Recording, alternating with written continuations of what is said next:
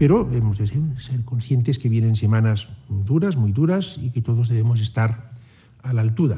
Debemos tener... Eh, Meillä on edessämme erittäin ankarat viikot. Jokaisen on oltava tilanteen tasalla, sanoi Espanjan terveysministeri Salvador Ilja. Hän ilmoitti päätöksestä ottaa käyttöön uudet ankarat liikkumisrajoitukset pääkaupungissa Madridissa. Por tanto, ¿qué ha sucedido en estos días? Pues que el mismo lunes acordamos el diálogo y el consenso en una reunión dirigida por el vicepresidente de la Comunidad de Madrid. Y por... Madridin aluejohtaja arvosteli hallitusta omavaltaisesta päätöksenteosta ilman itsehallintoalueiden suostumusta. Noudatamme päätöstä, mutta haastamme heidät oikeuteen, Isabel Dias Ayuso sanoi. Myös useissa muissa Espanjan osissa vastustetaan hallituksen määräyksiä, muun muassa sitä, että rajoitukset otetaan käyttöön, jos tartuntoja on yli 500 100 000 asukasta kohti kahdessa viikossa ja teho-osastoista yli 35 prosenttia on käytössä. Mutta Espanjan koronavirustilanne on EUn synkin. Virallisten tilastojen mukaan kuolleita on yli 30 000. Keväällä pandemia koetteli etenkin Espanjan vanhainkoteja. Lähes kaksi kolmasosaa viruskuolemista on rekisteröity niissä – myös Ruotsissa hoivakodeissa tapahtuneet vanhusten kuolemat ovat järkyttäneet. Eräs nuori mies, joka oli aloittanut vasta työssään, sai vastattavakseen hygieniarutiineiden ja koronapotilaiden hoidon opettamisen muille. Hän teki 120-130 tuntia töitä viikossa, koska muitakaan ei ollut. Tässä maailmanpolitiikan arkipäiväohjelmassa kuulemme uusista Ruotsin hoivakoteja koskevista selvityksistä. Lisäksi kuulemme terveys- ja hoivapolitiikan asiantuntijoiden arvioita tilanteesta. Minä olen Sari Taussi. Tervetuloa kuuntelemaan. Aloitetaan Espanjasta. Siellä pahin tilanne lähes koko pandemian ajan on ollut pääkaupungissa Madridissa ja sen itsehallintoalueilla. Kuluneella viikolla Espanjan hallitus määräsi koko Madridiin liikkumisrajoitukset – Tartuntojen lisääntyminen koettelee jo ennestään paineen alla ollutta Madridin terveydenhuoltoa. Los médicos estamos exhaustos, apenas hemos podido disfrutar del descanso. Marilaislääkäri Ana Jimenez valmistautuu ensimmäisen työpäivänsä loman jälkeen. Me lääkärit olemme todella väsyneitä. Suurin ongelma on se, että hallinto ei ole ottanut tilannetta tarpeeksi vakavasti.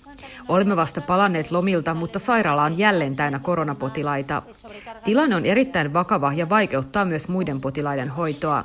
Es gravísimo y pone en riesgo la atención a otras patologías. Loman jälkeen olen fyysisesti palautunut, mutta töihin paluu ahdistaa. Tunnen luvut ja ne eivät anna aihetta optimismiin, Jimenez sanoo. pero las cifras ya las tengo y las cifras no son precisamente tranquilizadoras. Hän työskentelee Madridissa Puente de Vallecasin kaupunginosassa Infanta Leonor-sairaalassa. Kaupunginosa nousi otsikoihin jo viime keväänä koronan ensimmäisessä aallossa. Nyt se on jälleen yksi pahimmista tartunta-alueista. Rekisteröityjä tartuntoja on alueella yli 1200 100 000 ihmistä kohden. Terveyskeskukset ovat ruuhkautuneet monilla Espanjan itsehallintoalueilla. Sairaaloissa potilasmäärä kasvaa etenkin pääkaupungissa – Lääkäri Ana Jimenez työskenteli etulinjassa myös viime keväänä. Esto es una situación que nos recuerda ya a la primera semana de marzo de la primera oleada del COVID. Tilanne muistuttaa viime keväästä. Vakavien tapausten määrä ei kasva yhtä nopeasti, mutta tilanne voi muuttua pahemmaksi lyhyessä ajassa. Teho-osastolle joutuneet koronapotilaat ovat hoidossa usein kauan. Pitkäaikaisin potilas joutui olemaan sairaalassa viisi kuukautta. Siksi sairaalat voivat jälleen ruuhkautua. Jiménez sanoo. Recientemente se ha extubado un paciente que ha estado cinco meses eh, con el tubo puesto en una unidad de cuidados intensivos. Es decir, Espanjassa julkinen terveydenhuolto on ollut kansallinen ylpeyden aihe ja poliitikot puhuvat siitä mielellään maailman parhaana. Koronakriisi on kuitenkin tuonut esiin sen puutteet. Yli kymmenen vuotta sitten alkoi Espanjan lähihistorian pahin talouskriisi ja julkista terveydenhuoltoa leikattiin. Samalla yksityinen sektori on kasvanut ja koronakriisi näyttää kasvattaneen sitä entisestään. Kesäkuussa yksityisten terveysvakuutusten määrä lisääntyi Espanjassa noin 5 prosentilla. Tätä nykyään Espanja käyttää noin 15 prosenttia vähemmän julkisen terveydenhuoltoon kuin OECD-maat keskimäärin. Leikkuri kohdistui erityisesti terveyskeskuksiin. Niitä on vähennetty ja lääkärien vastuulla on entistä enemmän potilaita. Vallecasissa San Diegon terveyskeskuksen oveen kiinnitetyssä lapussa kerrotaan, että sieltä puuttuu kuusi lääkäriä. Myös marilaislääkärien ammattiliiton puheenjohtaja Angela Hernandez on huolissaan lääkäreiden jaksamisesta. Es difícil encontrar médicos en toda la Comunidad de Madrid y en toda España. Esto es algo que viene desarrollándose desde hace años y que lo conocen perfectamente comunidades. Lääkäripula on vaivannut koko Espanja jo ennen pandemiaa. Tällä hetkellä yhdellä lääkärillä voi olla päivässä yli 60 potilasta. Kukaan ei sellaisessa tilanteessa voi tuntea tekevänsä työtään hyvin, Hernandez sanoo. Eh, Kyse ei kuitenkaan ole siitä, että Espanjassa ei olisi tarpeeksi lääkäreitä. Tuhatta asukasta kohden heitä on enemmän kuin OECD-maissa keskimäärin. Mukaan syy löytyy heikoista työehdoista. Eh, hemos pedido refuerzos para, sobre todo para esa primera línea de atención primaria y de urgencias hospitalarias. Estos refuerzos no han llegado. Las autoridades sanitarias siempre dicen lo mismo, que es que no hay médicos. Olemme pyytäneet lisää lääkäreitä, mutta pyyntöömme ei ole vastattu. Viime keväänä palkattiin yli 100 erikoislääkäriä, mutta ainoastaan 30 heistä päätti jäädä. Lääkärit lähtivät toisille itsehallintoalueille tai ulkomaille, paikkoihin, joissa heitä arvostetaan. Y con los contratos, eh, con, la, con la baja calidad de los contratos que les ofrecían, solamente 35 decidieron quedarse. Los demás han marchado a otras autonomías o a otros países donde, donde les valoran más. Tilastojen mukaan espanjalaislääkäreistä yli puolet tekee töitä ensimmäiset kuusi vuotta määräaikaisena. Lisäksi 30 prosenttia kertoo joutuneensa tekemään alle kolmen kuukauden silpputyösopimuksia. Madridin eteläpuolella sijaitsevan Puente de Vallecasin terveyskeskuksen edessä on jono. Suurin osa jonossa olevista on tulossa koronavirustestiin. Terveyskeskuksen ovessa olevassa lapussa kerrotaan, että yli puolet täällä tehdyistä testeistä näyttää positiivista. La situación es un poquito límite. El problema es que la gente no se ha tomado en serio las recomendaciones, las advertencias. Tällä suurin ongelma on se, etteivät ihmiset kunnioita sääntöjä. Siksi virus leviää ja tilanne alkaa olla kriittinen, sanoo alueella asuva Joaquin Perez. No ha hecho caso, ha hecho caso omiso y eso nos ha llevado a una extensión de los contagios y a esta situación que es un poquito límite ya. Espanjan mediassa Euroopan viruspääkaupungiksi nimetyn Madridin aluejohto on saanut paljon kritiikkiä osakseen. Syyttävä sormi osoittaa etenkin aluejohtaja Isabel Dias Ajusoa kohtaan. Pääkaupungissa monet rajoitukset otettiin käyttöön liian myöhään ja liian lievinä, uskovat asiantuntijat. Nyt kaupungin pahimmilla tartunta-alueilla on voimassa liikkumisrajoitukset. Niitä laajennettiin entisestään kuluneella viikolla. Enemmän rahaa, vähemmän politikointia otsikoi Espanjan suurin päivälehti El Pais sunnuntai-numerossaan. Lehden mukaan korkeisiin tartuntalukuihin on syynä paitsi leikkaukset myös tulehtunut poliittinen ilmapiiri. Madridin aluejohto on kiistellyt pitkään Espanjan keskushallinnon kanssa rajoitusten kiristämisestä. Erityisesti erimielisyydet oikeisto-opposition ja vasemmistohallituksen välillä ovat lisääntyneet pandemian myötä entisestään. Maassa viriävät nyt kriisit monella rintamalla. Ne heijastuvat myös pandemian hoitoon ja virustilastoihin. Toimittaja tässä oli Maija Salmi. Espanjasta kuultiin, että maa käyttää vähemmän rahaa julkiseen terveydenhuoltoon kuin EU-maat keskimäärin ja että yksityisten terveysvakuutusten määrä on kasvanut. Olga Loblova Cambridgein yliopistosta Englannista on tutkinut eri maiden terveyspolitiikkaa. Hän sanoi, että ei voida tehdä selvää eroa siinä, selviääkö koronatoimista paremmin verorahoitteinen julkinen järjestelmä vai esimerkiksi yksityisiin vakuutuksiin ja sairaaloihin perustuva järjestelmä. So some of the countries that uh, that managed very well have uh, uh, Jotkut maat, joissa on paljon yksityissairaaloita, ovat pärjänneet kriisissä hyvin. Esimerkiksi Etelä-Koreassa jopa 90 prosenttia sairaaloista on yksityisiä, Loblova sanoi puhelinhaastattelussa. You look at Germany, um, Germany has a large nominally private health insurance. Otetaan Saksa. Siellä on periaatteessa yksityinen terveysvakuutus, mutta se on valtion hallinnoima ja kaikilla on oikeus hoitoon, Loblova sanoo. Sekä Saksa että Etelä-Korea ovat selvinneet pandemiasta suhteellisen hyvin. Britanniassa taas ollaan ylpeitä julkisrahoitteisesta kansallisesta terveydenhuollosta, mutta järjestelmä on joutunut kovalle koetukselle, eikä ole selvinnyt kriisistä hyvin. On tarvittu yksityisen sektorin apua. Näin onkin tapahtunut kriisin aikana useimmissa maissa. Yksityistä sektoria on tarvittu esimerkiksi koronatestien lisäämiseen. I think all countries in the world, actually, or most countries, most countries needed to call on the private sector to increase. Olga Loblova on itse Tsekistä ja tuntee hyvin itäisen Euroopan järjestelmiä. If uh, the public uh, test and trace system is uh, voi olla niin, että kun julkinen testaus- ja jäljitysjärjestelmä ylikuormittuu, ihmisten on ostettava yksityisiä testejä ja siihen ei kaikilla välttämättä ole varaa. Tämäkään ei ole hyvä asia. Tärkeintä on siis se, miten asioita hallitaan ja esimerkiksi se, että yksityisten palvelujen hintaa säädellään. Loblovaan mukaan on yllätyksiäkin siinä, mitkä maat ovat toistaiseksi hoitaneet pandemiaa hyvin – kuten Vietnam. Yhteistä niin sanotuille pärjääjille on esimerkiksi se, että maiden hallitukset tarjoavat kansalaisilleen kokonaisen strategian, millä selvitä kriisistä. So, for instance, in South Korea, I think this is relatively well known by now, local councils deliver prepared food and drink and other necessities uh, to, to Esimerkiksi Etelä-Koreassa jaetaan paikallisesti ilmaisia ruokapaketteja.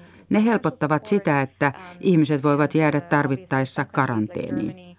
Maat, joissa maksetaan kelvollista sairauspäivärahaa, pärjäävät paremmin, koska tartunnan saaneet pystyvät jäämään pois töistä ja vähentämään siten tartuntojen leviämisen riskiä.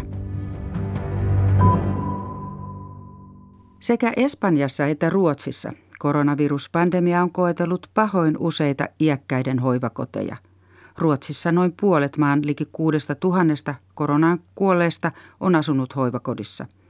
Vanhusten hoidon laiminlyönneistä Ruotsissa on kerrottu aiemmin myös Ylessä. Viime viikkoina kevään tilanteesta on kuitenkin paljastunut uusia tietoja, kun on julkaistu Ruotsin radion toimittajien selvityksiä. Pohjoismaiden kirjeenvaihtajamme Kirsi Heikkel tapasi kaksi selvityksiä tehnyttä toimittajaa Tukholmassa. Hei, trevligt att träffas. Hei. Adrian Sadikovic. Ruotsin radion tutkivat toimittajat Maria Ridderstedt ja Adrian Sadikovic ovat tutkineet Ruotsin hoivakotien koronatilannetta maaliskuun alusta saakka.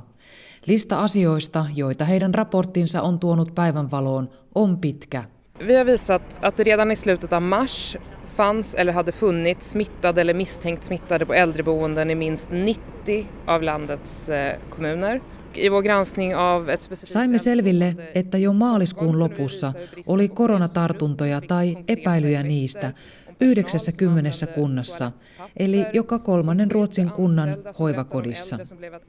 Tutkiessamme perinpohjin yhtä tukholmalaista hoivakotia selvisi, että henkilökunta kärsi pahoin suojavarusteiden puutteesta. Siellä käytettiin vessapaperia kasvomaskina, vanhuksia makasi omissa ulosteissaan, koska henkilökunta ei tartunnan pelossa uskaltanut mennä potilaiden huoneisiin. Samat hoitajat pitivät huolta sekä koronaan sairastuneista että heistä, joilla ei ollut koronaa, saman työvuoron aikana – kertoo Maria Ridderstedt. Vi har också kunnat berätta att äldreboenden i Sverige har tagit in nya boenden. Nya har flyttat in trots att det har funnits eh, smittspridning eller flera döda i covid-19 på boenden.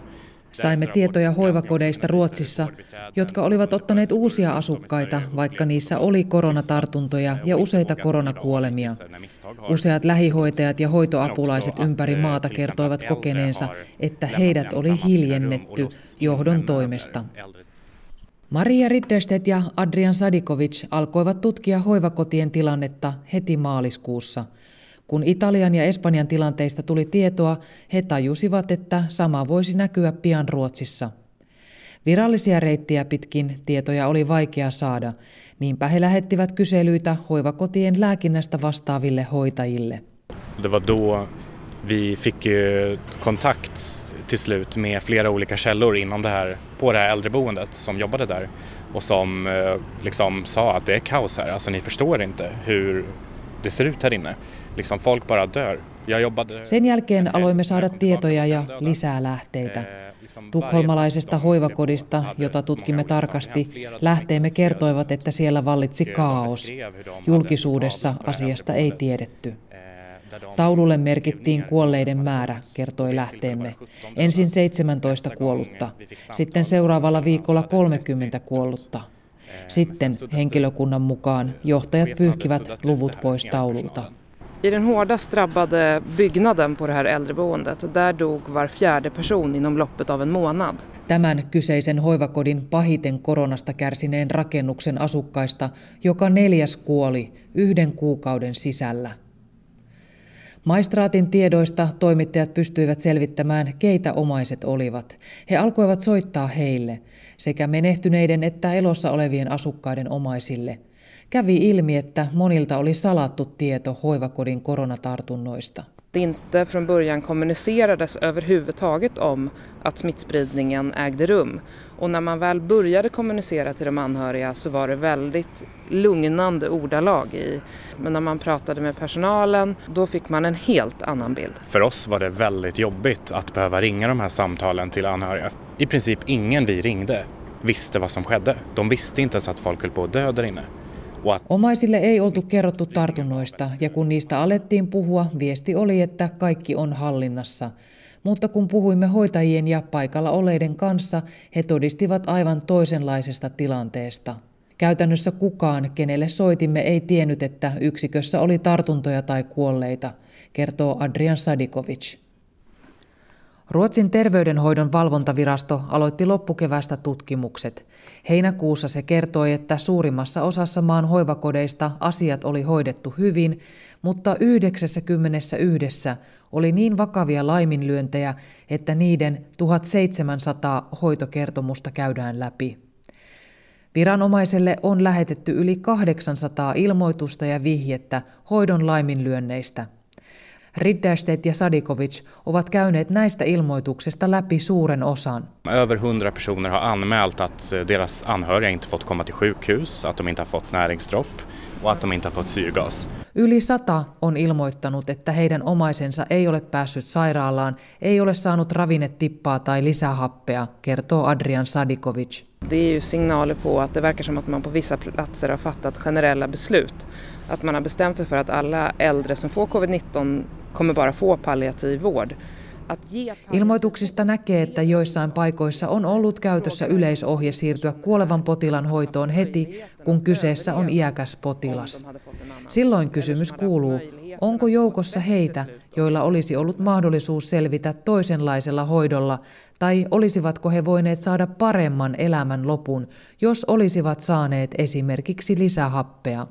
Vi gick igenom eh, hundratals ärenden som hade kommit in till Inspektionen för vård och omsorg och där kunde vi se en röd tråd där det var väldigt mycket personal runt om i hela Sverige som larmade om att eh, cheferna och arbetsledningen på deras äldreboenden inte hade tagit smittspridningen på allvar.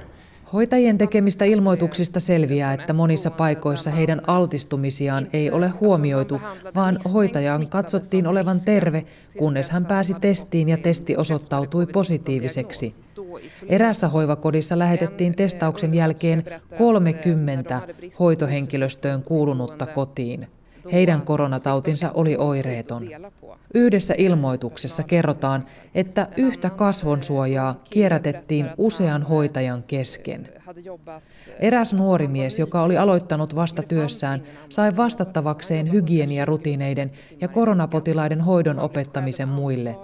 Hän teki 120-130 tuntia töitä viikossa, koska muitakaan ei ollut, kertoo tutkiva toimittaja Maria Riddästedt. Terveydenhuollon valvontaviranomainen ja erityinen koronakomissio selvittävät parhaillaan, mitä Ruotsissa ja varsinkin mitä Ruotsin vanhustenhoidossa on pandemiassa tapahtunut. Osa tuloksista saadaan jo tänä syksynä. Toimittaja edellä oli Kirsi Heikkel. Ruotsin hoivakotien tilanne on siis ollut todella karu. Samankaltaisia ongelmia on kuitenkin ollut myös useissa muissa Euroopan maissa, sanoo hoivapolitiikkaan ja ikääntymisen tutkimiseen erikoistunut professori Teppo Gröger Jyväskylän yliopistosta. Kyllä tämä tosiaan yleistä, yleistä on käsittääkseni jokaisessa maassa, että merkittävä osa näistä kuolemantapauksista on tapahtunut nimenomaan hoivakodeissa ja tietysti se on sinänsä varsin, varsin ymmärrettävääkin, kun ajatellaan, että, että suurimmassa vaarassa ovat, ovat ikääntyneet ja, ja heikossa kunnossa olevat ihmiset, he, he ovat nimenomaan hoivakodeissa, että sinänsä se on varsin ymmärrettävääkin. Mutta eikö sitten ole niin, että on tehty merkittäviä virheitä ja sen takia nimenomaan niin nämä vanhukset on joutuneet kärsimään tästä? No varsinkin siinä keväällä, kun tämä epidemia tuli varsin nopeasti päälle, niin kyllähän tämä reagointi oli, oli niin Suomessa kuin monessa muussakin maassa, niin voisi sanoa, että aika hidasta siinä alussa, että kesti, kesti aikansa ennen kuin hoivakodeissa otettiin vakavasti nämä riskit ja, ja myöskin näistä suojavarusteista oli alussa merkittävästi pulaa. Alkuvaiheessa tietenkin tapahtui näitä, näitä tota, ää, tilanteita, joissa ei oltu ajan tasalla. Onko paljastunut nyt jotain suurempia rakenteellisia ongelmia, jotka liittyy tähän, tähän koronaan ja tähän vanhusten hoitoon nimenomaan? No yksi, yksi kysymys on tietysti henkilökunnan määrä ja vaihtuvuus, että, että monissa monissa hoivakodeissa on paljon esimerkiksi sijaishenkilökuntaa, joka tarkoittaa sitä, että, että se riski, riski sen viruksen tulemisesta henkilökunnan myötä sinne yksikköön lisääntyy. Ja, ja Ruotsin ehkä erityinen piirre on se, että heillä on hyvin paljon tällaista tuntipalkattua henkilökuntaa, joka ei ole siis vakituista henkilökuntaa, mikä, mikä tuo varsin runsaasti siihen henkilökuntaan vaihtelua. Ja, ja myöskin Ruotsissa tietysti ehkä Suomeen verrattuna painottuu se, että siellä on varsin paljon joko ei lainkaan alalle koulutettua henkilökuntaa tai hyvin lyhyen, lyhyen ää, ää, ammatillisen hoitotyön koulutuksen saanutta porukkaa, ja tämä, tässä on selvä ero Suomeen verrattuna. Hoivapolitiikan tutkija Teppo Gröger sanoi, että kymmeniä prosentteja koronakuolemista on kaikissa Pohjoismaissa ollut hoivakodeissa. Eteläiseen Eurooppaan verrattuna tilanne on kuitenkin kaikesta huolimatta parempi todellakin näitä kuolemantapauksiakin on, on ollut runsaasti, mutta ehkä jos sitten vertaa vaikkapa Etelä-Eurooppaan tai Yhdysvaltoihin tai Britanniaan, niin kyllä nämä tilanne kuitenkin on ollut selvästi parempi, että näissä, näissä on ollut todella laajoja, laajoja ongelmia ja, ja meillä kuitenkin toiminta on, on sinänsä, sinänsä jatkunut ja myöskin nämä laajat tartuntaryppäät on ollut varsin paikallisia, että ne ei ole ollut koko, koko maan ja järjestelmän läpi tunkevia, eli, eli tavallaan riippuu siitä, mihin verrataan. Toki, toki varmasti paremminkin oltaisiin voitu selviytyä, jos heti alusta olisi saatu täysi suojaustoimenpiteet käyttöön, mutta, mutta monen muun maahan verrattuna niin kuitenkin kohtuullisen hyvin on tähän asti selvitty. Vielä lopuksi hoivapolitiikkaan perehtynyt professori Teppo Kröger. Onko liioiteltua sanoa nyt tässä, että vanhukset ja heidän omaisensa ovat niin kuin jääneet ilman ääntä tässä koronan hoidossa? No, kyllä siinä totuuden siemen on ehdottomasti, että et, et ehkä se nyt ei ole pelkästään tästä koronasta kyse, vaan yleensäkin meidän, meidän sosiaali- ja terveyspalvelujärjestelmämme ovat varsin, varsin ammattilaiskeskeisiä, joissa palveluiden käyttäjien ja heidän omaistensa ääni on, on monesti varsin – varsin sivuseikka. Ja, ja se nyt näkyy tässä myöskin korona, koronan keskellä, että varmasti olisi syytä kuunnella enemmän, enemmän meidän, meidän vanhoja ihmisiä ja myöskin hoivapalvelun käyttäjiä ja heidän omaisiaan. Tähän professori Teppo Grögerin kommenttiin loppuu koronapandemian terveydenhuollolle aiheuttamia paineita käsitellyt maailmanpolitiikan arkipäivää ohjelma. Kiitos seurasta.